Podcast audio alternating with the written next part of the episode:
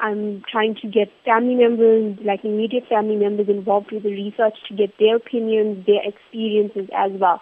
Basically, what my research is about is trying to, delve into this hidden world, because people don't seem to think that HIV exists amongst Muslims.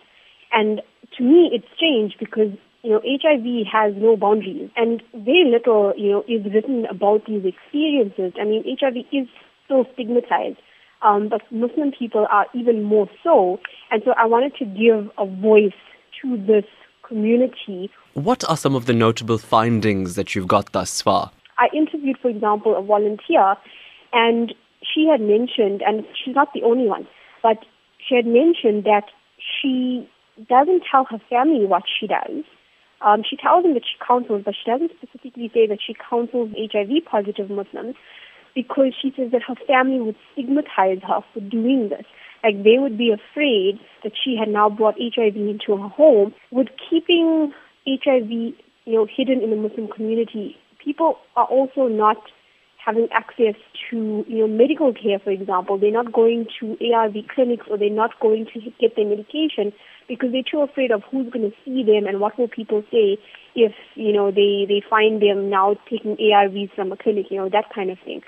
Some of the other things that I found is that, as I said, the community is not willing to accept or to believe that HIV exists amongst Muslims, that Muslims can contract this disease. And there is a lot of community stigma around the whole thing. So it's very difficult to actually get people to talk about their experiences. There's often a clamp down or a shutdown of communication whenever this topic is raised within certain communities. How must that change now? You see, that's a very important thing. It's one thing to say that we need to be more open about it, and we do actually need to be more open about it. And I think one of the ways that it can be achieved is, for example, like on a Friday, we have our Jumma prayer, and there's usually a lecture that goes with it. I think, our imams need to start talking about this more, creating that awareness amongst people that this disease does exist. People should be going and getting themselves tested. It's not an issue if you don't trust your partner, whatever the case is. We need to be more aware of what exists out there. And I think one way to do it is by imams talking to their Friday congregation. It's something that was done in Uganda, and it had a very positive effect as well.